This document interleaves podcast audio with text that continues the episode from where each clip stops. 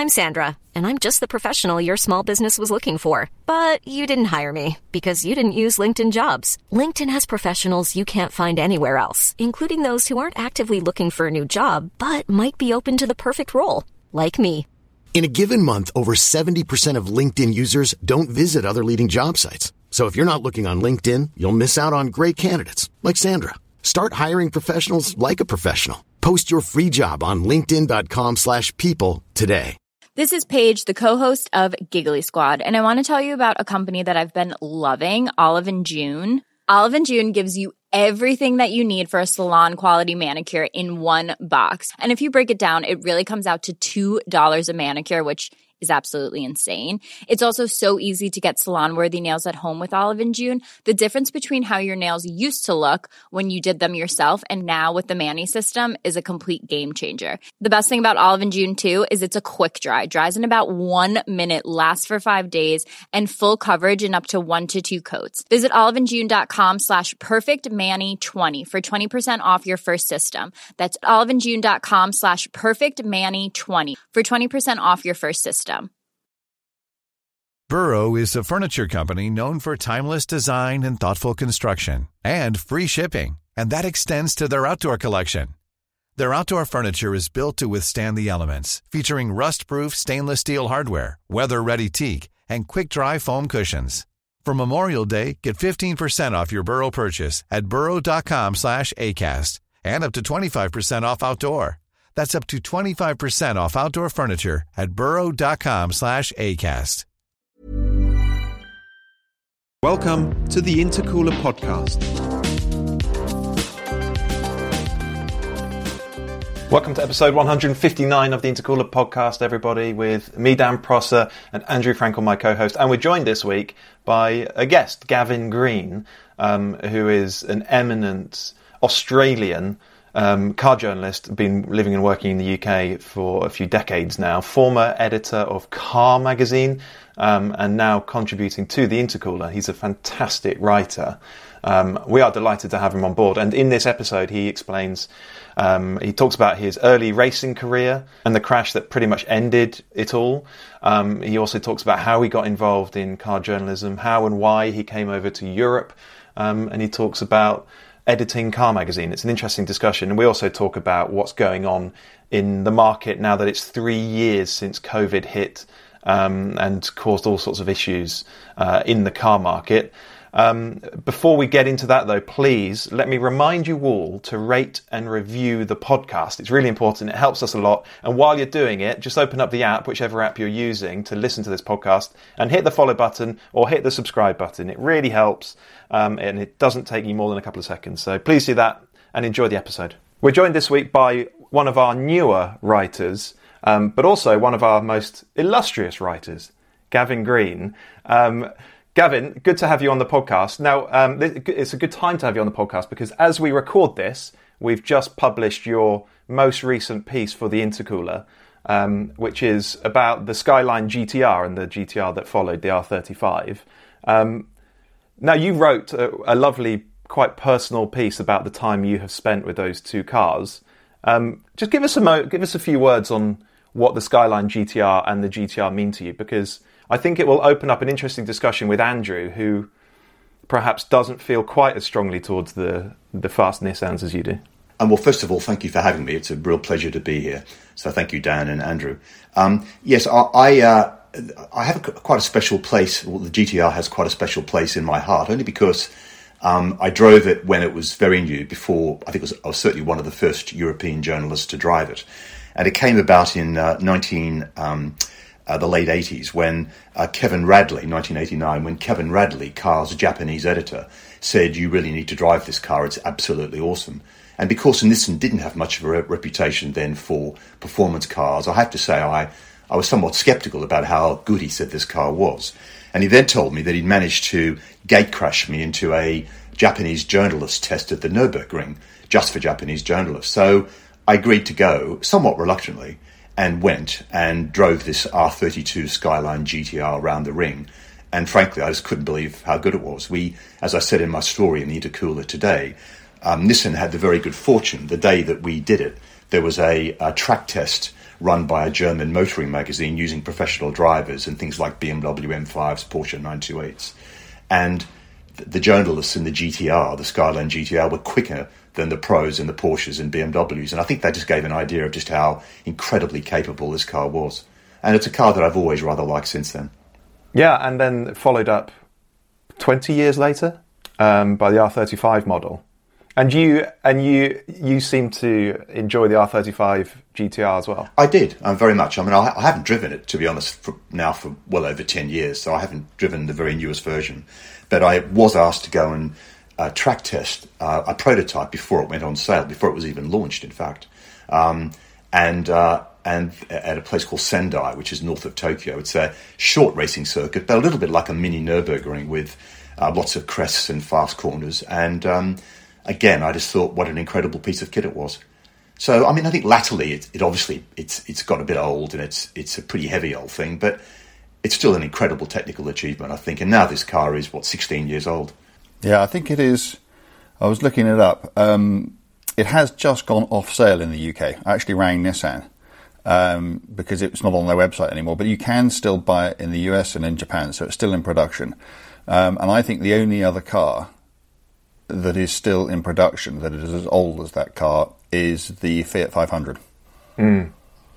It's quite something, yeah. Isn't it? It really so is it's, quite um, something. I mean, it's certainly uh, it's got the most extraordinary longevity. But I did drive one quite recently, just as a kind of like a sort of farewell valedictory piece. And although I've always been a bit critical of them because they've been, you know, heavy and expensive, and I kind of always thought I might rather be in some kind of Evo Mitsubishi or something like that, um, which would be like more practical and half the price. I was rather charmed by it this time. Oh, interesting. Be- because because I wasn't really looking at it as a kind of like a new car. It was almost, and you know, and the market and the cars that are out now are so very different, and it, and, it, and it has a charm. Um, it has a very analog feel to it, which is increasingly rare these days. Um, that engine is still that hand-built engine is still absolutely amazing, um, and I just really enjoyed um, smoking about in the thing for yeah. a bit. And also, it's easy, it's easy to forget that, you know, that the G T R, Skyline G T R, the R thirty-two, was launched in nineteen eighty-nine. And that's the same year as the, M- the M X five and the Honda N S X, and in fact, the Lexus L S four hundred. And it is amazing. What a year. It is amazing that arguably, Andrew and Dan, they're, you could argue they're the four greatest Japanese cars, frankly, since nineteen eighty-nine. I mean, they were mm. wonderful cars, and all coming out in the same mm. year. I mean, Gavin, you... You will remember. Sadly, Dan won't remember because he was three at the time. um, but you and I will remember that sense of, because you know there was um, the Skyline and the three hundred Z X was coming, and there was, as you say, there was the M X five um, and the N S X and then the L S four hundred, and actually even the Nissan Micra. Um, there were these world-class cars coming out of Japan, and I can remember that sense of the European industry just going, what are we going to do about this? Because we just thought these guys were going to come over and just, you know, totally destroy everything that we'd, you know, that, that, that we'd always sort of, you know, imagined to be the way things were in, in, in the business. And it's just strange that it didn't really happen. No, we, we had a heading in Car, I think it must have been about nineteen eighty-nine, which said, Japan teaches Europe how to build sports cars. That was our front page, our, our cover. And uh, and they did. And but you're right. I mean, that was the very end of the sort of the, the great years of Japanese industry too. In the nineties, of course, they had the, the, the sort of the whole economy slowed down, and suddenly they just lost that tremendous confidence that they seemed to be building as the eighties progressed. And uh, and they never really they've never really regained it. Now, of course, in E Vs, we definitely see the baton changing towards Korea and, and increasingly China. Korea, absolutely. Yeah. China. Yeah. yeah, yeah, yeah. No, I was just I was just going to. I mean, I, th- I think really um, because there will be some people listening to this. Um, there'll be many people who know exactly who Gavin is and have, you know, subscribed to Car Magazine and, and, and have been reading his work there and, and elsewhere for decades. But there will be some who, who don't. So, I mean, can you just um, tell us tell us a bit about you? So, you're clearly one of the many. You're a member of the Australian Mafia, um, the group of uh, Australians who basically came over here in the. in the seventies and eighties and showed us how to be motoring journalists. Um, you know, and I grew up on, actually not so much your work, only because, you know, you're not much older than me, but, you know, obviously Nichols and Cropley and Ian Fraser and, you know, all your predecessors. Um, you know, it, it's thanks to you lot that I do what I do, because you sort of lit the fire when I was a kid. Um, and then you were, you were in Australia. Were you working as a motoring journalist in Australia? Because I know you were racing over there. I, I wasn't. I, that, that's where I'm different from my predecessors. And my predecessors in order were Doug Blaine, Ian Fraser, Mel Nichols and Steve Cropley. So they were the four Australians that edited Car before me from essentially the mid-sixties till late eighties, which is when I took over, or eighty-seven I took over. Um, they all had, as I understand it, were motoring journalists in Australia, although before that they all had newspaper backgrounds, which I think is relevant because I think we were taught journalistic skills that perhaps some of them, the contemporary motoring journalists in Britain in the sixties, seventies and eighties didn't have. Um, but they're all they're all newspaper journalists who, in the case of those four, they also went on to be motoring journalists. Um, and Steve Cropley, very memorably, working for Peter Robinson, of course, another um, Intercooler contributor. Um, I didn't uh, work as a motoring journalist in Australia. I was a newspaper journalist on the Sydney Morning Herald and the Sydney Sun Herald, owned by John Fairfax. So they were newspapers. I'd never written about cars in my life until I came to the U K. But um, my dad was a well-known Australian rally driver and was essentially the Murray Walker of Australian television. He was the main commentator for Channel seven's motorsport coverage through from the late sixties all the way through to the eighties. Um, so... You know, he, he got me into motor racing, really. And and my interest as a kid was not so much the motor industry, it was more car racing. And I was particularly fascinated by Formula One in Europe. My my Christmas and birthday presents were airmail subscriptions to Autosport and Motoring News. And in those days, they both came out on a Thursday, and they arrived in Australia with a bit of luck the following Monday. And if they didn't, I was devastated. It, it ruined my week. And and I particularly I particularly loved, my favourite motoring journalist was an American Formula One reporter called Pete Lyons, who wrote uh, race reports for Autosport in the seventies, and I thought he was just wonderful, the, the atmospheric way he painted Formula One racing. So my real love was motor racing, and um, I wanted to be a racing driver as a kid. Um, we know that many, many young boys want to be racing drivers as young boys, but at eighteen I still wanted to be one, and uh, and I ended up buying a, um, a a Formula V, which is a little single-seat racing car powered by a Volkswagen engine. In Australia in those days, Formula V was bigger than Formula Ford, more competitive. There were many more races. It was also cheaper. And um, I started racing as a nineteen-year-old in nineteen seventy-six. Um, and uh, uh, and I was fortunate that I was, you know, I must have had a bit of talent because I was winning races halfway through the year. Um, against sort of very experienced old hands. Uh, I was voted um, best young newcomer for by the Australian Racing Drivers Club at the end of nineteen seventy-six. And, you know, journalists were writing nice things about me as being a, a young driver with potential. Um, I kept racing Formula V through nineteen seventy-seven, um, was dicing for the lead of the uh, state championship, the New South Wales Championship, and then had a pretty horrendous accident in August of nineteen seventy-seven, almost exactly a year after I won my first race, and badly smashed up my right leg. And um, uh, I, I had planned to go into Formula Ford the following year. I had a sponsor, I had a car all organised, but obviously that put that on hold. Um, and uh, and I did go into Formula Ford in late seventy-eight, early seventy-nine.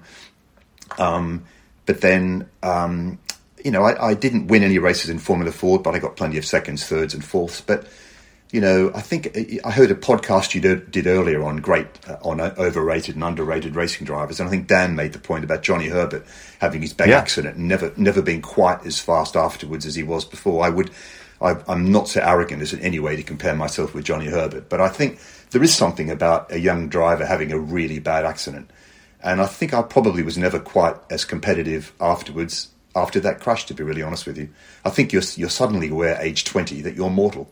And um, even though I survived that, I, I survived that accident, but a motor racing photographer called Lance Rooting, who photographed me crashing, it was also on television live. My mother was watching it, doing the ironing. Um, I think she burnt my favourite shirt. But um, and also, I might add, m- my dad used to commentate on motor racing, but he, that day that I had my crash, he was in London about to start the nineteen seventy-seven London City Marathon. So he was in London the day I crashed. So someone else was doing was the lead commentator. Had my dad been there when this gruesome image of me cartwheeling through the air at one hundred miles an hour was on air, was on camera, I don't know what he would have done. Um, but I was carted off to hospital, badly smashed right leg, and I've had a slight limp ever since. Um, I'm getting a knee replacement this year, which is the after effects of that accident. Um, And I had a bent leg for about twenty years until someone re-straightened it. And as a as a nineteen, twenty-year-old, you're incredibly conscious, especially in Australia where you wear shorts, of the fact that I had a disfigured leg. So um, I think that did make a difference. And uh, anyway, so yes, I did. Uh, I did race in Australia. I was briefly thought of as a um, someone with future and the potential. Um, but uh, but and when I came over to Europe, I did race, but very much just more at a club enjoyment level rather than any serious intent. So so that's rather a long way of answering your question, Andrew. But- no, no, no. Well, I, I'm, I'm, but I'm interested. I've always wondered about motoring journalists who did some racing when they were young and were perhaps pursuing a career in racing. Do you think that experience, that all that circuit driving that you did, stood you in good stead for a career in car journalism, for assessing high-performance cars? Is there something in it or not really? I think I think it must have done, because it has obviously made you a better driver. And I was also very lucky yeah. when I was training to be a driver. When I told my dad I wanted to be a racing driver, and I'm serious, he... Uh, Uh, he, he wasn't rich, but he paid for me to do a course at the Frank Gardner Racing Drivers School. Now, Andrew will know who Frank Gardner was. Perhaps, Dan, you're too young. I know exactly Frank, who Frank Gardner is. Yeah. Frank Gardner was a great Australian racing driver in the sixties, um, European Formula five thousand champion, competed in eight or nine Formula One races, um, Lola test driver, Brabham test driver, um, went back to Australia, wrote a wonderful book called, uh, I think it was called The Motor Racing Handbook or something. Frank Gardner came up with a line, when the flag drops, the bullshit stops. You know, he was a very, very, very witty man, Frank Gardner. And and he had a racing driver school, and my dad sent me, before I started doing racing as an eighteen-year-old, to Frank's course. And Frank, um, I learnt a hell of a lot from Frank Gardner. And um, he was, a he, as he, he, he once said to me, plenty of racing drivers are fast. Not many of them know why they're fast. I know why I'm fast. Frank knew why he was good. And he and he was very good at communicating that. So he helped me a great deal. So um, I think with his tuition and racing for a few years, I think it must make you a better driver and probably a better assessor of cars. So I think it, it did help me, yes. So so how did you get from, well, firstly, um, what made you decide to um, come and uh, live in the U K? And how did you get from the news desk of the Sydney Morning Herald to the yeah. editor's chair of, of Car Magazine? um, I... In nineteen, uh, nineteen eighty, I was twenty-three years old. I um, I think, like a lot of Australians, far more eminent, uh, eminent Australians than me, I'm thinking of Barry Humphries, Clive James, who obviously were a fair bit older than me, but I think a lot of Aussies in those days had wanderlust. They wanted to come to the mother country, to come to Europe. I think the impression was Europe was bigger and more interesting and more happening. I certainly had that impression. I, I have always been very interested in European history and in Europe as a place, not just Britain, but Europe. Uh, so that was one reason. Um, I thought if I didn't get out, I would be trapped in Sydney suburbia for the rest of my life, and that was a slightly daunting prospect. Um, that's another reason. I was keen to work in U K journalism, not really motoring journalism, but U K journalism. I used to, when I worked at the Sydney Morning Herald and Sun Herald, I used to go up to the library, and I always thought the quality of journalism on the Observer, the Sunday Times, the Guardian, the Times was certainly a notch above anything I saw in my home country. And uh, then the final thing, and the real spark, was in nineteen eighty, Alan Jones was winning the World Formula One Championship. He he went on to be Australia's second world champion after Jack Brabham. But he was getting virtually no publicity. And as someone who was still absolutely fascinated by Formula One, it really annoyed me that Jones, the, the his win in Grand Prix would get um, a small couple of paragraphs in newspapers under the Sheffield Shield cricket results. And I thought, this is just absurd. This... Um, this eminent and great Australian racing driver is getting no publicity in his home country. And I thought, I can help, I can fix this. So I saw um, my newspaper, Wheels Magazine. That's how I first met Peter Robinson. Um, would he like a feature on Jones? Yes, he would. I saw the editor of a magazine, of a newspaper called Auto Action, which is a bit like Motoring News in Australia. Would you like race reports? Because they didn't have their own man covering the races. Yes, they would. And I approached three radio stations, one in Sydney, one in Melbourne, one in Brisbane, saying if I got voice um, commentary from Jones, so interviewed him after qualifying and after each race, would they would they run it and pay me? They said yes. So armed with a portfolio of, of clients, I jumped on the, the Boeing, flew to uh, Frankfurt, um, and uh, attended the last three Grand Prix in Europe of nineteen eighty, and that was the Austrian, the Dutch, and the Italian, which that year was held in, in San Marino.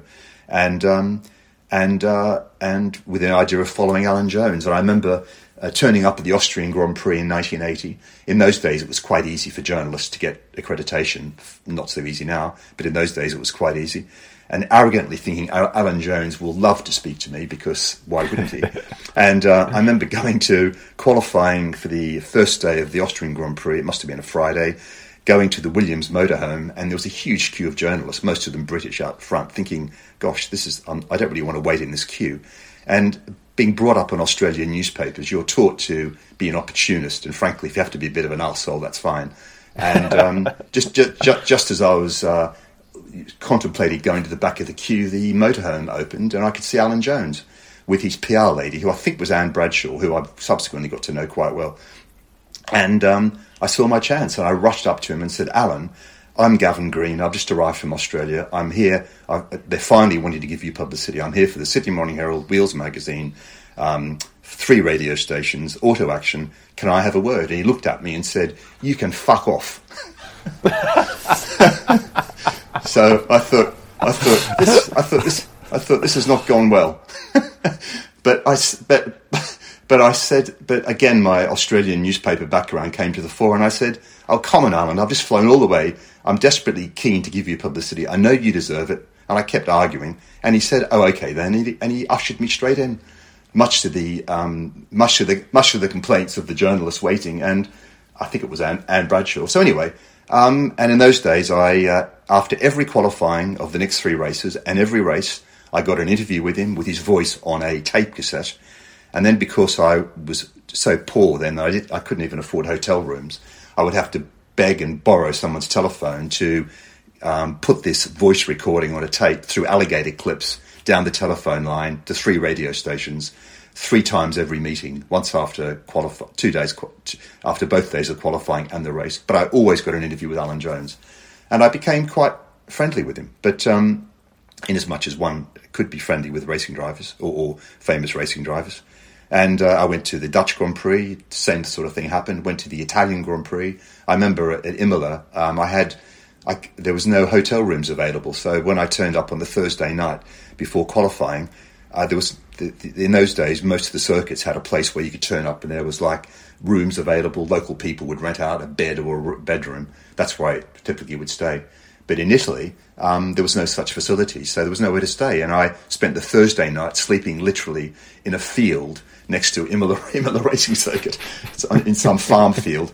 And I remember the following day on Friday, must have been rather dishevelled, um, going into the pit or paddock. And quite by chance, I met a um, the P R manager of Goodyear Australia, who I vaguely knew from my racing life. I just saw him, and he came up to me and said, oh, hello. I said, hello.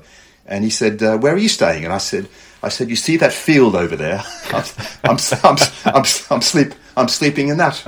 And he said, oh, my goodness, we can't have this. So he said, um, I've got a bedroom in a hotel in Bologna. Would you like to sleep on the floor? So I said, that's fine. So I that's where I spent the next the next two or three nights. But it was an incredibly interesting time, and um, and I really loved it. And that's how I so that's how I came over to, came to be in Europe. Um, I didn't follow the nineteen eighty-one Formula One season because, frankly, it was too expensive and I wasn't being paid enough to justify it. But in during nineteen eighty-one, freelancing for The Guardian, The Express, A P, Reuters, literally doing freelance shifts, which in those days of Fleet Street were actually very easy to get. But during that time, um, Peter Robinson, who, who always comes up when you deal with Australian motoring journalists, I had been writing for Wheels. Robbo was over. He said, uh, let's meet up. Uh, I've got an Audi Quattro on test. Let's go for a drive together. So I met him at Car's office in West Smithfield in, I think it was May nineteen eighty-one. Um, I saw Mel Nichols, who I'd never met before. I had met Steve Cropley. Um, Steve was in deputy editor. Mel was the editor. I had met Steve Cropley, who followed a couple of motor races that I'd done, and he got to know me a little bit when I was racing, and he was a journalist. And we became sort of friends, not close friends, but friends. Um, so I saw Steve, was introduced to Mel, and he said to me, uh, Robbo said, you know, you should use him. He's a good young writer. And Robbo said, well, have you got any stories you can show me? So I showed him something I'd just written for Wheels, which was a visit to um, Italy to look at this new Arna, that terrible Alfa Nissan joint venture thing in nineteen eighty-one. Nissan Cherry Europe, as it was known. Exactly, yeah. Exactly right. And um, anyway, Mel looked at the story and ended up running it. And, uh, and that's how I got into freelancing for Car. And I so enjoyed working for Car as a freelancer and F F Publishing's other titles, which were then Executive Car, Truck, and Truck and Driver. Clearly, they were commercial titles. But I enjoyed writing for that, working for them more than Fleet Street. So I just freelanced for them more and more and more. And I think Steve Cropley, who then became editor later in nineteen eighty-one, um, he knew that I was the sort of person that would do anything, go anywhere, work whatever hours he asked me to do. And I think he really um, respected that and gave me a lot of work. Uh, I got a lot of freelance work. And sometime in nineteen eighty-four... He sat, he, for the first time ever, he bought me lunch, and, and I thought, something's coming up here. Cropley would never buy me lunch. Tight, budgets were very tight in those days, um, even though we were doing very well. And he said, Gavin, he said, um, I'd like to offer you a job. He said, um, and those days he had one person working from the editorial, and I think there were one person on the art desk. And he said, we need a new person. And I think, frankly, um, if you hire, there's a fair chance you may succeed me one day as editor. And uh, with that carrot, I said, well, that's very attractive. I said, what's the salary? And he offered me thirteen thousand pounds. And I said, Steve, I'm, as a freelance, I earn twenty-three thousand pounds. So, but you know what? I took I took it anyway. and wow. and, um, and, uh, and uh, anyway, and then um, Cropley left in nineteen eighty-four, sorry, nineteen eighty-seven. And uh, that's when I became editor. So that's really how I got into, into Car Magazine. And of course, it was the most wonderful place to work because we were owned by Ian Fraser and Andrew Frankel. That's F F Publishing, a small company. Um, in the eighties, our circulation was booming. I think in eighty-six or eighty-seven, we became the best-selling motoring magazine in Britain outright. I think most people... Now, can, I, cons- can I just leap in yeah. here? Because you, you mentioned Ian Fraser and uh, Andrew, yeah. Andrew Frankel. I'm not yeah, that No, no, no, no. Uh, and not, I, I should have pointed out instantly, there, aston- astonishingly, there was another Andrew Frankel. I mean, it's not exactly the most common name in Britain. But Andrew Frankel, the advertising Andrew Frankel, has got nothing uh, nothing in common whatsoever with Whatever. Andrew Frankel. What do you want me to do now? but, and, and to be fair, Ian Fraser was the guy that really ran the shop. And um, and Ian was a wonderful manager because he he was happy to upset car companies. I mean, I, I have so many memories, so many memories of Ian coming into the editor, little editorial office and he'd say, good news, everybody, we've just lost Honda. And we'd go, hooray! and then he... and, then, and then a week later, good news, everybody, we've just lost Volvo. Hooray! And then and we lost Volvo and Honda and Vauxhall because we pissed them off, basically. And, but you what, know, was you've that, got to... Was that because, because you told the truth. Was that basically at the heart of why Car was so popular and so successful then? Because you would say it as you saw it, and you weren't in the pockets of these car makers, and people respected that. I think I think there's a number of reasons, but first of all, um, Doug Blaine and Ian Fraser, who really gave Car its initial culture, they very much were of the view that we are not part of the motor industry. I think most motoring journalists in Britain in the sixties and seventies, some of them were very good writers, technically very strong, you know, some excellent journalists, um, Lawrence Pomeroy, Ronald Barker, excellent, excellent journalists. But there was the, the publishers still felt, I fe- think, that they were part of the motor industry, so they were very reluctant to criticise them. Uh, Doug Blaine and Ian Fraser's view was that we're not part of the motor industry. We're like political commentators. You know, we are going to, where necessary, we will criticise and we'll criticise hard. So I think that was one thing. And by criticising, of course, you can be amusing if you're a good writer, and Blaine and Fraser were. So so that added to the entertainment of the magazine. So I think that was an important factor. Um, and they were very good writers in terms, they were journalistically trained. So I think their natural wordsmith skills were probably higher than was typical at the time. Um, plus, as time went on, uh, Car really gave uh, excellent graphics, excellent standard photography. That it was the first motoring magazine in the world to have really excellent photos and excellent art direction. Um, and you add all that together, and that's a pretty compelling blend. And it was privately owned, so Ian didn't really care. He, Ian had enough money and enough success. He was very happy to piss off the car industry. Um, so, and that, I think that was the culture that I and Steve and Mel, we were all taught that. So I was, I was just going to say, uh, I, I think that so much of what you guys were doing, um, you know, Mel and Steve in the seventies and eighties, and then you, informs what we at, at T I do do today. And, and, and to me, as somebody who, you know, I felt the same about Car Magazine as you felt about... Um, you know, Autosport and Motoring News. If it didn't turn up, if it didn't, you know, it wasn't in the newsagent on the day you expected to be there. And for me, it was just all about the writers. Um, and you think of, you know, th- that sort of front line that you had of, you know, of George Bishop and, you know, Leonard Setright and Phil Llewellyn and, and, and Russell Bulgin, all gone now. Um, And to me, it was, and this has informed so much of my life and so much of what we do at T I, it was a magazine you read for its writing, for its writers, as much of what, whatever it was they were writing about.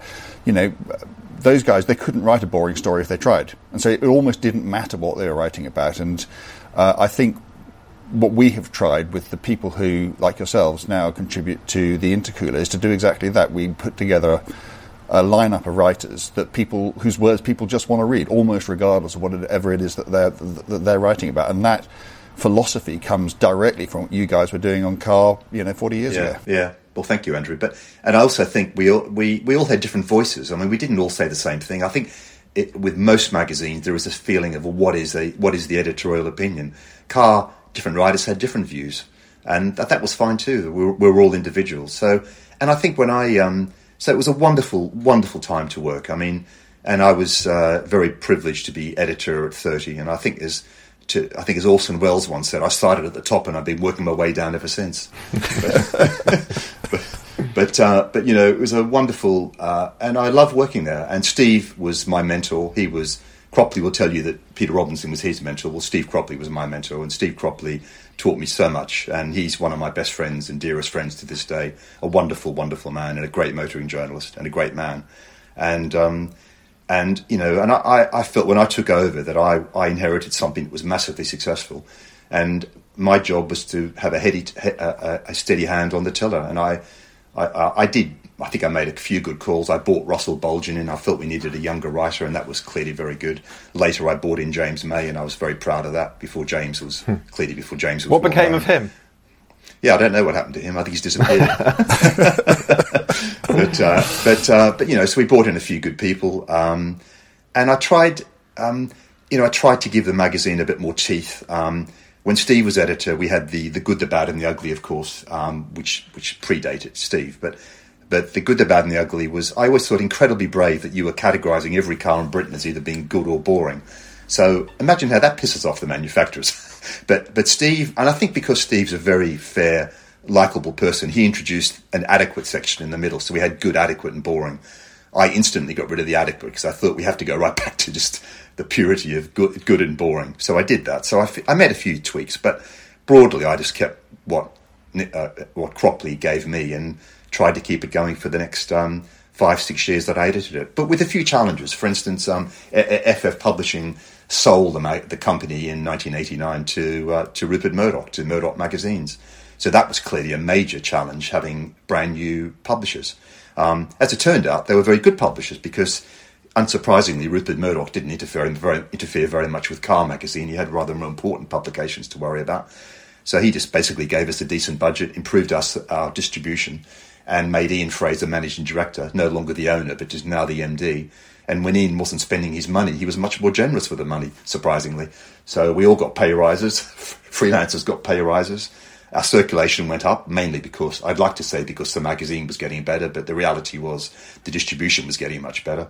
And the circulation peaked, I think, in nineteen ninety-one at numbers that are just unheard of for motoring magazines these days. I think it was one hundred forty-one thousand print copies sold at newsstands, which is just an astonishing number for U K, That's enormous, by, U K motor, by U K motoring standards.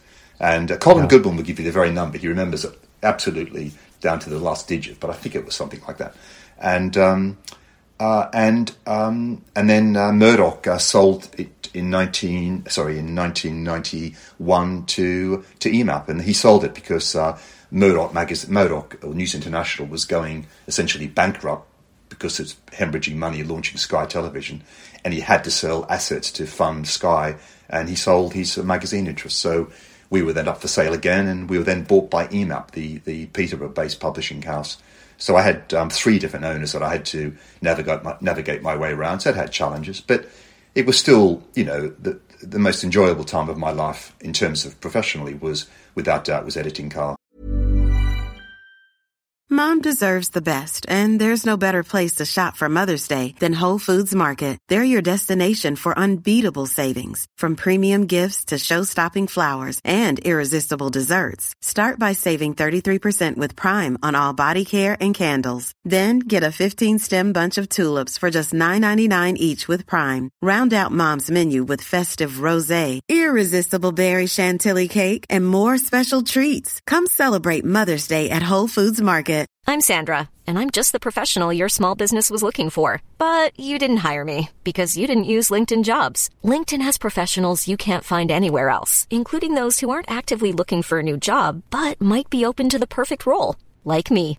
In a given month, over seventy percent of LinkedIn users don't visit other leading job sites. So if you're not looking on LinkedIn, you'll miss out on great candidates, like Sandra. Start hiring professionals like a professional. Post your free job on linkedin dot com slash people today. Can we can, can we just talk briefly? And I don't want to go on too much about this because it's a publication that many listening to this will not have heard of. But no. When I was working at Autocar in the early nineteen nineties, um, we thought we were quite smart and we thought we were quite clever and doing quite well. Mm. And then suddenly we heard about this this new publication called Car Week that yeah. was coming along. Um, which seemed to us very frightening indeed. And we realised we had to really, really step up our game, not least mm. because it was going to be edited by one G. Green Esquire. Yeah. Um, and, um, and and just to just tell us briefly um, why Car Week came about, um, why you got involved with it, uh, and why ultimately it didn't last.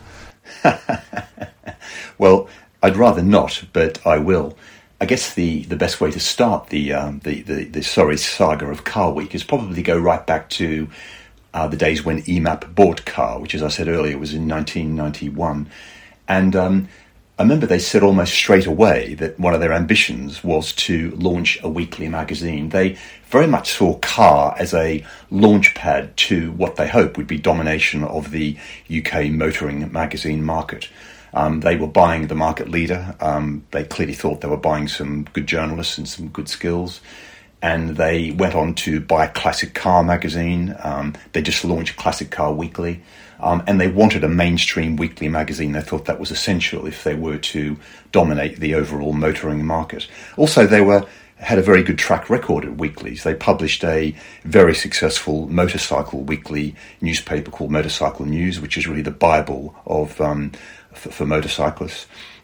They had a very successful fishing title called Angling Times, again the the, the sort of Bible for for fishermen. Um, they were both uh, weekly newspapers. Um, they're also very strong in classified ads, and e- EMAP's um, roots were in regional newspapers, so they understood um, the newspaper market very well and the weekly market um, very well.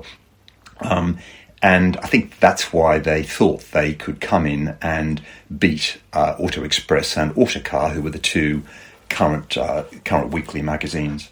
Um, I remember uh, the editorial team of Car, when we were told that their ambition was to launch a weekly, we all thought it was, to be really honest with you, quite bonkers, because there didn't seem to be room for a third weekly.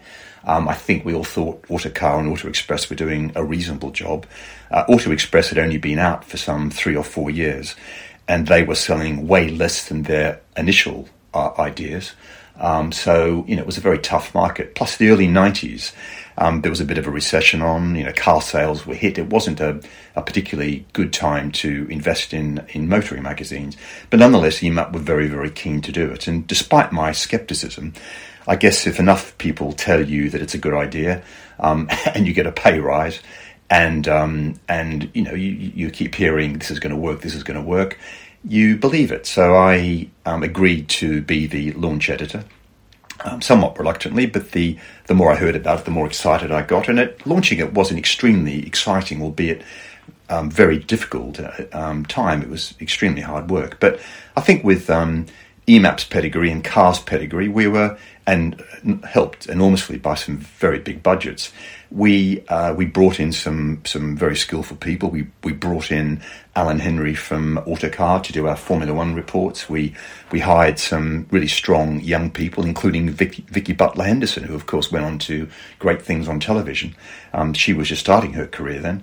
Um, The format they chose was, uh, or we chose, was unusual because of their newspaper background, they wanted a newspaper. That's what Motorcycle News and Angling Times was. Um, the advantage of that was it would give us shorter lead times, easier for classifieds, and classifieds was a major reason for launching a weekly. Um, neither Autocar nor Auto Express were, were good at either of those. E M A P had a track record at that. Classifieds, when done well, can be very profitable. So to an extent, we were um, we were going after the sort of auto trader market as well. Um, so that's one reason we launched with a newspaper. The actual format was a A three um, enhanced tabloid um, on on newsprint, but nice quality, thicker um, newsprint. I think it was called enhanced newsprint, uh, full colour um, heatset publishing, so it looked quite good. Um, The the goal was one hundred thousand copies a week, and that was incredibly ambitious because in those days, um, Auto Express and Autocar were doing somewhat less than that. I think Auto Auto Express was about ninety thousand, Autocar about seventy thousand. So to be the new kid on the block and come along and be instant market leader was obviously extremely ambitious. Um, and it was a monster of a magazine too, an absolute monster of a magazine. Um, we had regional editions. There was a northern edition and a southern edition, mainly to help the classified ads. Um, it had probably twice as many words when it launched as um, as uh, Autocar, and probably and more than twice as many as Auto Express. So it was an absolute um, monster of a magazine. Um, but sadly, um, it didn't work. So it was probably the it was the most expensive um, motoring magazine launch probably in British publishing history, and I doubt whether it will ever be um, exceeded. I think the, the launch budget, it certainly ran into the millions. They even um, had McCann Erickson as an advertising agency um, taking out uh, advertising advertisements in major newspapers. Um, there was a win in Aston Martin D B seven competition. That wasn't cheap. There was a D B seven on display on the A four near Earl's Court, I remember. Um, so the goal was one hundred thousand copies sold. That's what we guaranteed advertisers. Uh, when it launched, uh, because of all the promotion, we did hit about one hundred thousand for the first few issues. But when it settled down, um, sales declined quite quickly to, I think, about eighty thousand in the first three months, which is less than break even and considerably less than we had guaranteed the advertisers. And um, slightly more than Autocar, slightly less than Auto Express. But as the months rolled on, the circulation dipped and dipped and dipped, and I think it settled down to about uh, fifty thousand, so half of what they'd hoped for. Um, so it was not only the most expensive uh, motoring magazine launch in U K publishing history, it was also probably the most, uh, the biggest uh, financial failure in uh, U K motoring magazine history, which obviously was um, was a, was a bit of a blow. Um, The reasons why it failed, um, I think the first reason is that uh, I think E M A P felt that they were better at weeklies than Auto Express and Autocar, so there was a certain degree of arrogance. Um, we didn't have a better product than Auto Express or Autocar, so and when you're, you're the new kid on the block, unless it's a very special product, it won't sell. Um, it wasn't special enough. That means the editorial wasn't good enough. I was the editor. That was clearly my responsibility. Um, I think there was a lot of good stories in it. Um, we had a lot of good staff, we had some good writers, we broke some good news stories, but ultimately just didn't offer a fresh enough voice to warrant beating the established magazine. So um, it, it didn't work. Um, uh, another major reason was, and probably in fact the key reason, was that the format was wrong.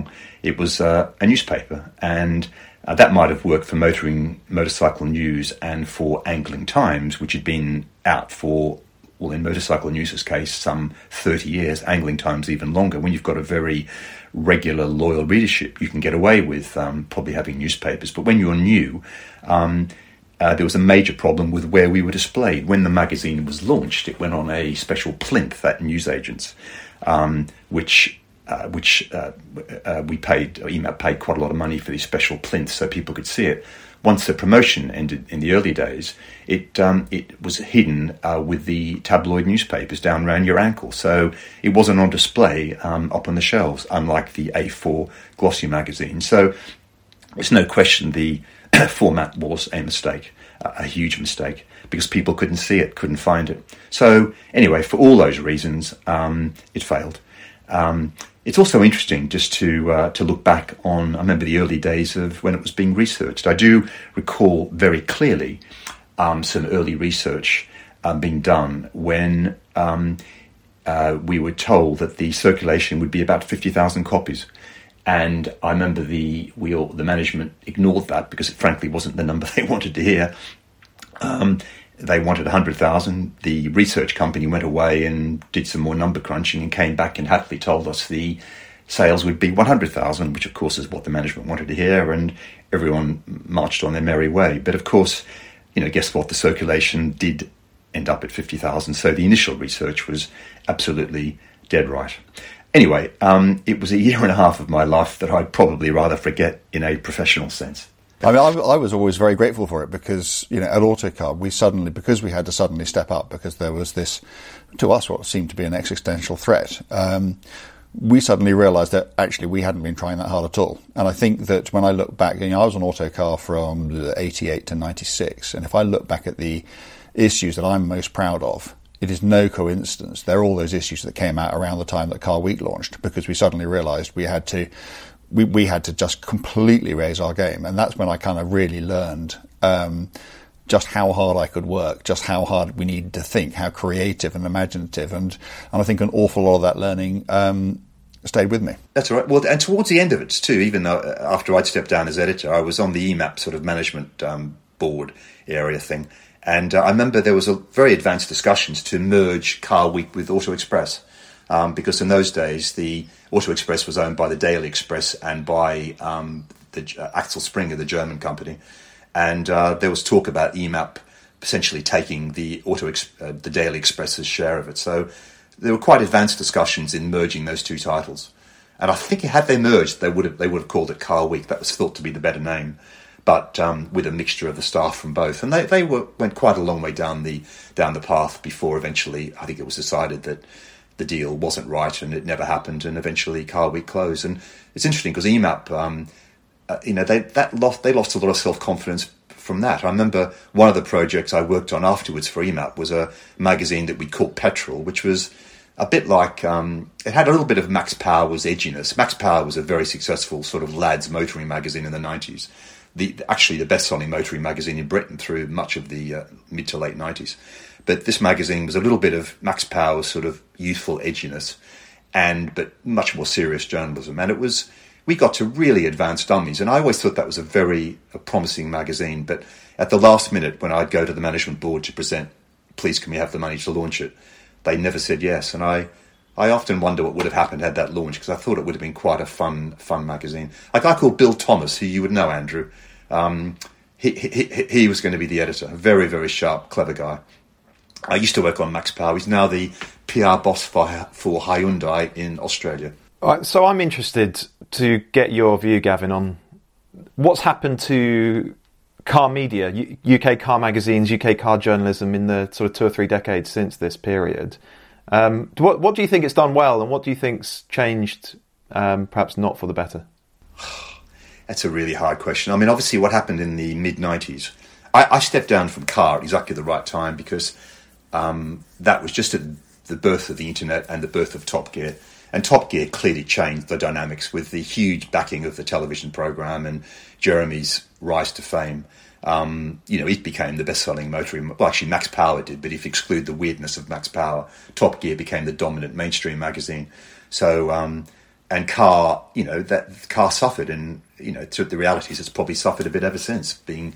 It's certainly not the number one selling uh, print title, um, uh, which it had been. Um, and uh, Top Gear became the dominant print print magazine. I think... I mean, since then... You know, it, the whole business has changed so much. I mean, there was no internet when I edited Car. Um, you know, print magazine circulations, all of them are way down on what they were, but you'd expect that. On the other hand, um, the readership, I mean, I think uh, someone told me the other day Car's readership is now higher than it's ever been because of yeah, the digital of course, yeah. the, the digital side. So, um, you know, it's it's wrong to say it's not as successful as it was. It's simply not as successful as a print product. Um, so... Um, and I think it's fascinating. You guys have, you know, launched something new and interesting, and you know, the the it's it, the, the market has just changed so much and altered so much. Um, where it's going to go, to be honest with you, Dan, you probably have a better idea than I do. Well, I hope so. I don't know, but we'll we'll see. I mean, it's it's yeah. fascinating to hear you talk about it. I mean, I often feel like um, I missed the golden era of car journalism, particularly on the magazine side.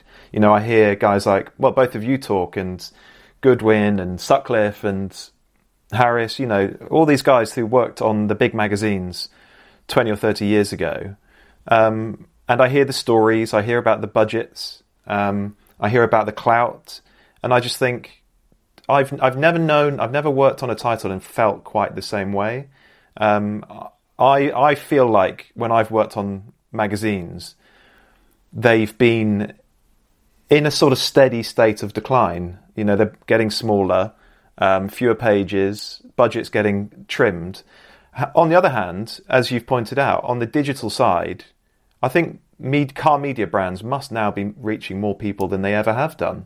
So it's this curious mix of, um, you know, growth in, in one sense and decline in another. So it's it's a it's a curious time, but it, it feels like the right time for a digital startup to come along and try and yeah. disrupt it, which no. is exactly what we're trying no, to do. But we won't. We don't need to talk about us too much. No, but, but you're also right about things like budgets, because car, you know, we would go on two, three-day photo shoots, and and now often magazines would ask for a bit of help from car companies for certain certain big jobs. We never did that. We always self-funded. Um, um, I mean, we'd go on press launches because everyone did that, but in terms of our own jobs, we always did it ourselves. And, you know, we had, we had some extremely big budgets. We'd go all over the place. We, you know, went to the Sahara Desert. We'd go, you know, around the world sometimes. Um, and uh, because we had enough, we sold enough copies and had enough ad revenue to make it profitable. And the, the one thing with digital, of course, it's the, the margins are much, much finer. So um, I think salaries were probably at least as high then, maybe higher than they are now. And I don't even mean relatively. I mean in absolute terms, because um, as Andrew said, in the early nineties, it was a very competitive area, and good editors and good journalists were getting pay rises. Um, my pay went up massively in the late eighties, early nineties, because of uh, particularly uh, when, when when Car Week started launching. So because more we're, people like us were in demand. Um, God, that's interesting. So, um, So, and, you know, so now I think margins are much finer. Um, motoring journalists, freelancers, the rates generally aren't very good from, in most magazines or newspapers. So it's very hard to make a living unless you do, um, you, you have to do some commercial work, but, you know, script writing or something, because otherwise it's very hard to make ends meet as a freelance. And that wasn't true twenty, thirty years ago either. So, you know, there are some unfortunate trends. Um, I also think that cars... the way the car detached itself from the motor industry and really was critical of the industry, I think that's still a lesson. I think all, you know, any journalists in a in an area of speciality, that was a, I think, a model that people need to look at. That the fact that you're, you know, you're not part of the motor industry, you're commentating on it. By all means, compliment good cars, but be critical of bad ones. Um, it's harder now because cars aren't as bad as they were then. It was much easier to be critical of some quite poor cars than than it is today. Now I think the biggest criticism of most cars are they're probably rather boring, but that's um that's that's a harder critic that's a that's a harder criticism than the the ride's right. rubbish or the damping's rubbish or the engine's rubbish. So mm, that's right, and I, I suppose it's easy to be hypercritical and be funny with it when you have clout, when yeah. you have yeah. an enormous audience, and when you're a, yeah. a successful brand, car media brand. Yeah, um, it's more difficult when you do need the support of the industry, isn't it? And actually, that's. You know, it's one thing that we think, um, among many things we have going for us, is that we don't carry any advertising um, at all, certainly not from car manufacturers, and new cars are not what we're all about. So, you know, if we if we upset someone by sharing an honest opinion, so be it. No, no I agree. But, and you're right, I think car, the, the, one of the wonderful things about working there, and that really happy, to, well, I've got a happy life now, but it was a very happy life then as well, was um, that... You know, we did have clout, and the, and the car industry, mm.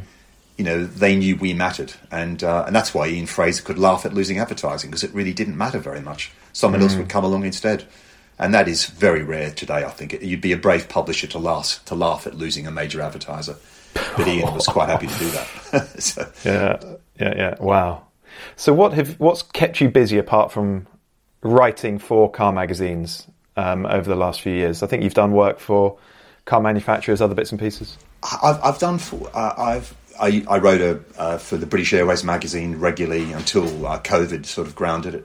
Um, I write for Car Graphic in Japan. Um, I do commercial work for um, mainly agencies, uh, marketing agencies, advertising agencies, people who may be pitching for new businesses um, might ask me for some insight into their brand or why they're strong or why they're weak. Um, I've worked for a content agency called Redwood, which, funnily enough, was the uh, B B C Redwood was the company that launched Top Gear magazine. Then B B C and Redwood broke off into two, and Redwood uh, went off more into what you'd now call content marketing. So I've done some consultancy work for them. So at the moment, um, Dan, it's a mixture of journalism for for Car Magazine, for you. It was for the British Airways magazine when it appeared, uh, Car Graphic in Japan, a few other people here and there, and um, script writing, speech writing, commercial yeah, books. Yeah. I've done books for a few different people. Um, I've just done a book for Sunseeker Luxury Yachts, which is a bit of a weird one, but I quite enjoy doing that. So um, so it's a very varied portfolio. Most of it I can do from home, which I enjoy. So, and I'm I'm busy without being stupidly busy. So it's really quite a nice quite a nice balance.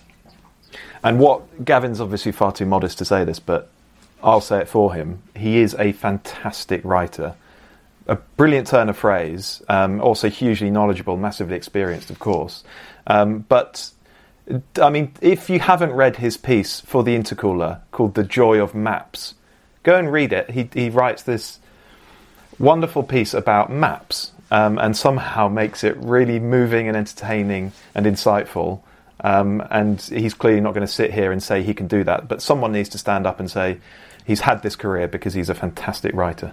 It's very kind of you to say that, and I've, um, you know, I've enjoyed writing about cars for what's now forty years, and it's just, and I, I think like you two, uh, um, I've always felt very privileged to be able to do this, and to have my career writing about something I really enjoy is just a, a huge privilege. So I'm, I've always found myself to be, you know, enormously lucky, really.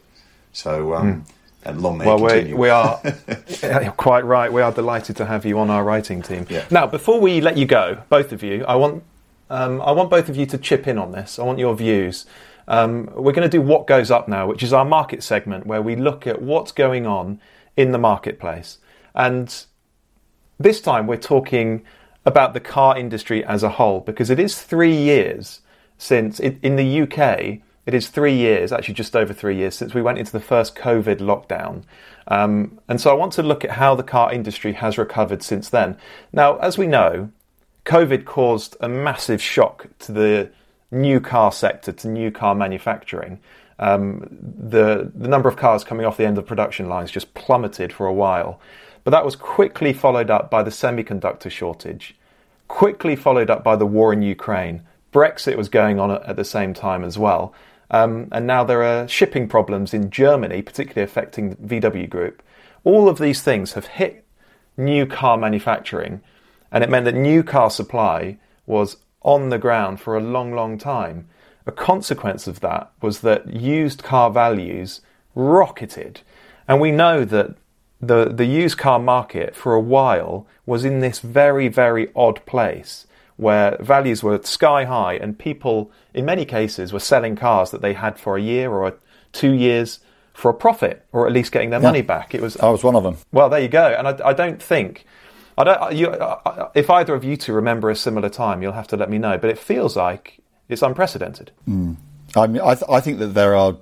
I think there are two things going on here. I mean, firstly, there was Um, the supply shortage caused by the chip crisis, which caused second-hand car prices to rise and, and stay risen. But actually, I think there's something far more fundamental going on than that, which is that, you know, with Ford canning the Fiesta um, being the kind of the archetypal example of this, um, you know, car manufacturers don't seem that interested in making affordable cars anymore.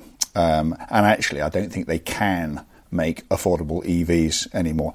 You know, when you have the cheapest Vauxhall Corsa costing something beginning with a three. Um, so, you know, so you ask yourself the question, you're the sort of person who um, might be knocking about in a Fiesta, which maybe costs fifteen grand. Well, and you need a new car. Well, how and you're gonna, are you going to be able to spend twice that much um, on an E V, which, you know, might well not suit your life because you don't have a second car option. You live in a terrace house in the middle of a town and it's very difficult to use. So, you know, I mean, certainly everybody I've spoken to is in that position. They all just say the same thing. They just, they just say, we're going to hang on to our existing car. And while you have that view, um, new car sales are going to be kept down. And I just wonder how long, how sustainable this, this new approach of, you know, not making small affordable cars and just making, um, really expensive. I don't know how sustainable that is.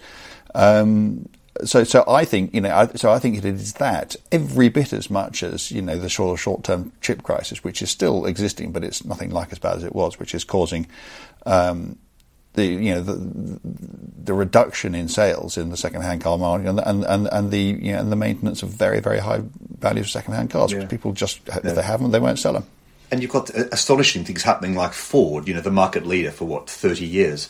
Essentially ab- abandoning in many ways the, the mass market, you know, Fiestas, Focuses, um, and instead instead uh, gravitating towards things like this Explorer, electric Explorer, which is, you know, and you think um, it, it's astonishing how I, I think what's happened during the COVID period. A lot of manufacturers have actually made almost more profits than ever with fewer sales. So they realise the thing to do is to prioritise the, the the profitable models, the high margin models, and not the other ones. But and that just feeds the problem that you just mentioned, Andrew. Um, mm, increase, increasingly, they're pushing their money into expensive cars because that's what they can make more money yeah. on. So, so what I think is going to happen, I think, no, I'll rephrase that, what is happening um, is that the Chinese will jump in and fill the gap. Yeah, I think that's um, right. You know, in, in, in the same way that, you know, the Japanese did in the in the seventies and the eighties yeah, and, the, yeah. and the Koreans did in the in the nineties and noughties, I think the Chinese, you know, and if you look at a car like... Um, you know, an M G four, which costs so much less than an I D three, um, frankly, a better car. Um, I think that's I think that's what's going to happen. I think that they have um, created a situation, opened up a massive gap in the market into which the Chinese seem to be, you know, ready, willing, and able to leap. So, and, and I think I think I think they'll regret it. I yeah, think they I will regret it. I think no, I you, know, you, you abandon that territory at your peril because apart yeah. from anything else. You know, the person who buys, you know, the young person who buys their first car, maybe they buy a second-hand Ford Fiesta or whatever, you know, they buy a good car, great car, you know, they buy, you know, they might be buying Fords for the rest of their lives. Mm, no, but if they don't do that, they go and buy an M G instead because it's the only E V they can actually afford. Um, then you never even get to find out who they are, let alone enjoy their business for the next forty years. I just think it's really short-sighted. Jim Holder from Autocar tweeted yesterday, I think, um, that the average price of a new car in the U K this month is forty-eight thousand pounds. That's ridiculous. Average price, forty-eight thousand pounds. That's absolutely so I, I now absurd. I now probably can't afford the average car in the U K, which is just just astonishing. So also this from Autocar, on the subject of the recovery, how things are rebounding. Um, Autocar four weeks ago wrote that the U K new car market achieved an eighth consecutive month of growth in March, according to the S M M T. Um, so things are clearly getting back, uh, perhaps not to where they were, um, but recovering. Um, and this quarter, the first quarter of twenty twenty-three, has been the best first quarter performance since two thousand nineteen. However, the market is still down almost thirty percent compared to the same period in two thousand nineteen. So things are looking better, but still a long way off, a long, long way off where we were before COVID. Um, now, to paint a bit of a picture, I asked a question on Twitter. I did a bit of a survey of my followers to try and understand what normal people are seeing out there in the marketplace. Um, this is all an- anecdotal, but it's interesting and it paints a mixed picture. So I'm just going to run through a handful of these responses. Uh, somebody said, I'm a stock manager for a fran- franchise dealer, so I deal with both new and used cars. I can confirm that new car supply issues are far from over as yet, and that used prices are still very strong. Good stock is becoming increasingly difficult to get hold of. Someone said, try waiting for a V W T six Combi. twenty-five months and counting, no E T A on delivery or explanation. Um... Let's just do a couple more. I ordered a Skoda Octavia V R S Estate in November twenty twenty-one. Still no build date. I sold a car on eBay in twelve minutes this week. It was just a cheap Mondeo. But in twelve minutes after the advert going live, someone had bought it at the buy it now price. Um, a couple more. I had to settle for a two-year-old ex dealer demo Land Rover Defender with an extended warranty because it was going to take fifteen months for a brand new one to arrive. Um, someone else said availability is easy on most cars I'm interested in, and I've negotiated well on used cars, almost normal in my opinion. So, I mean, there's a spread of, of insights there, of experiences there. Um, but it's quite clear that some people are still feeling that uh, it's very difficult to get hold of a new car, and therefore used cars are worth an awful lot of money. One more point. So we work with a car finance company, J B R Capital, um, and it is literally their job to understand what's going on with used car values month by month in this country. Um, I asked them to look into this for us, and they said during the early stages of the pandemic, we witnessed a surge in demand for used cars, leading to a spike in prices. We know that happened. A lot has changed since then, and there's been some stabilisation in the used car market. Price fluctuations have certainly calmed as supply has increased. This can be reflected in the high-end sector, as prices for luxury cars and supercars have, in many cases, stabilised in the past six months. What Goes Up is sponsored this week by car finance specialist J B R Capital. We've been working with J B R Capital for a while now, and it's been a brilliant partnership for us. High-end car finance is all the company does, meaning it understands the car market and car buyers better than most. So before you buy your next sports car, supercar, classic car, luxury car, even a brand new car, go and see what J B R Capital can do for you on the finance side. Visit j b r capital dot com or click the link in description. And this bit is important. Tell them the Intercooler sent you. J B R Capital is authorised and regulated by the Financial Conduct Authority. I suppose it suggests that we're not back to where we were. We are still seeing these weird market distortions, but perhaps progress is being made. We're on our way back to where it needs to be. Gavin, what do you think? Are you seeing this? I, I, I think that's probably the case, but I also think we're in a change. We're in a position of such extraordinary flux at the moment within the car industry. I mean, Andrew mentioned yeah. the Chinese coming, and I think he's right. I think this is a huge, a huge concern to Europe's car makers that essentially they're, they're giving up in the fight against the Chinese in that mainstream market. And of course, once they get in the mainstream market, they'll move. They'll go up up market. Um, So I think I think Europe's in a very, very dangerous position with its motor industry. But it's their um, fault. You know, they, yeah, they, they've no. abandoned the territory. They, no, they, they have, they've opened they the door. They let them in. They no, can't complain. No, no. so so the, I think we're going to see the most enormous changes as we transition towards electric cars with, I'm afraid, the balance moving towards China and Korea, probably in that order. Japan, I think, definitely third in Asia, certainly behind Korea and, and China. But sadly, I think, I mean, the Chinese are already the world's biggest E V market. They're the world's biggest maker of E V batteries, the world's biggest miner of, of the precious metal in batteries. Um, you know, I, I mean, companies like B Y D are frighteningly profitable. Um, and, you know, I, I think it's a very it's a very dangerous time for, for, for the West, um, probably particularly Europe. I think America, obviously, they, there's a fair bit of protectionism in America now. They've got the strength of Tesla. But Europe hasn't really got that. So I, I do think it's a very dangerous time for the European car industry. And that is something that I personally find sad because, um, you know, I live in Europe and our, and you want a strong car industry in this country. It's extremely important for jobs and everything else. And and yet I think because so many car makers, not least, not least Volkswagen, are transitioning towards China anyway, they're not they're not making this point. The, the, I think the person yelling loudest is probably Carlos Tavares at Stellantis, who's been saying this for ages, probably partly because they're quite weak in China, so we can afford to.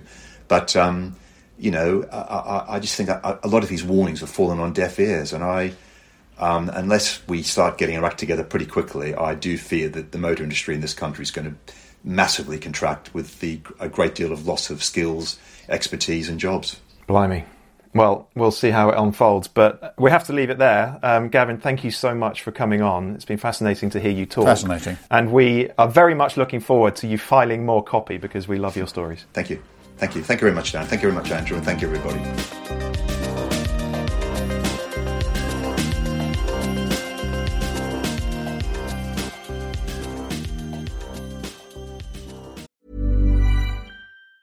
Planning for your next trip? Elevate your travel style with Quince. Quince has all the jet-setting essentials you'll want for your next getaway, like European linen, premium luggage options, buttery soft Italian leather bags, and so much more. And is all priced at fifty to eighty percent less than similar brands. Plus, Quince only works with factories that use safe and ethical manufacturing practices. Pack your bags with high-quality essentials you'll be wearing for vacations to come with Quince. Go to quince dot com slash pack for free shipping and three sixty-five day returns. Mom deserves the best, and there's no better place to shop for Mother's Day than Whole Foods Market. They're your destination for unbeatable savings. From premium gifts to show-stopping flowers and irresistible desserts, start by saving thirty-three percent with Prime on all body care and candles. Then get a fifteen-stem bunch of tulips for just nine ninety-nine each with Prime. Round out Mom's menu with festive rosé, irresistible berry chantilly cake, and more special treats. Come celebrate Mother's Day at Whole Foods Market.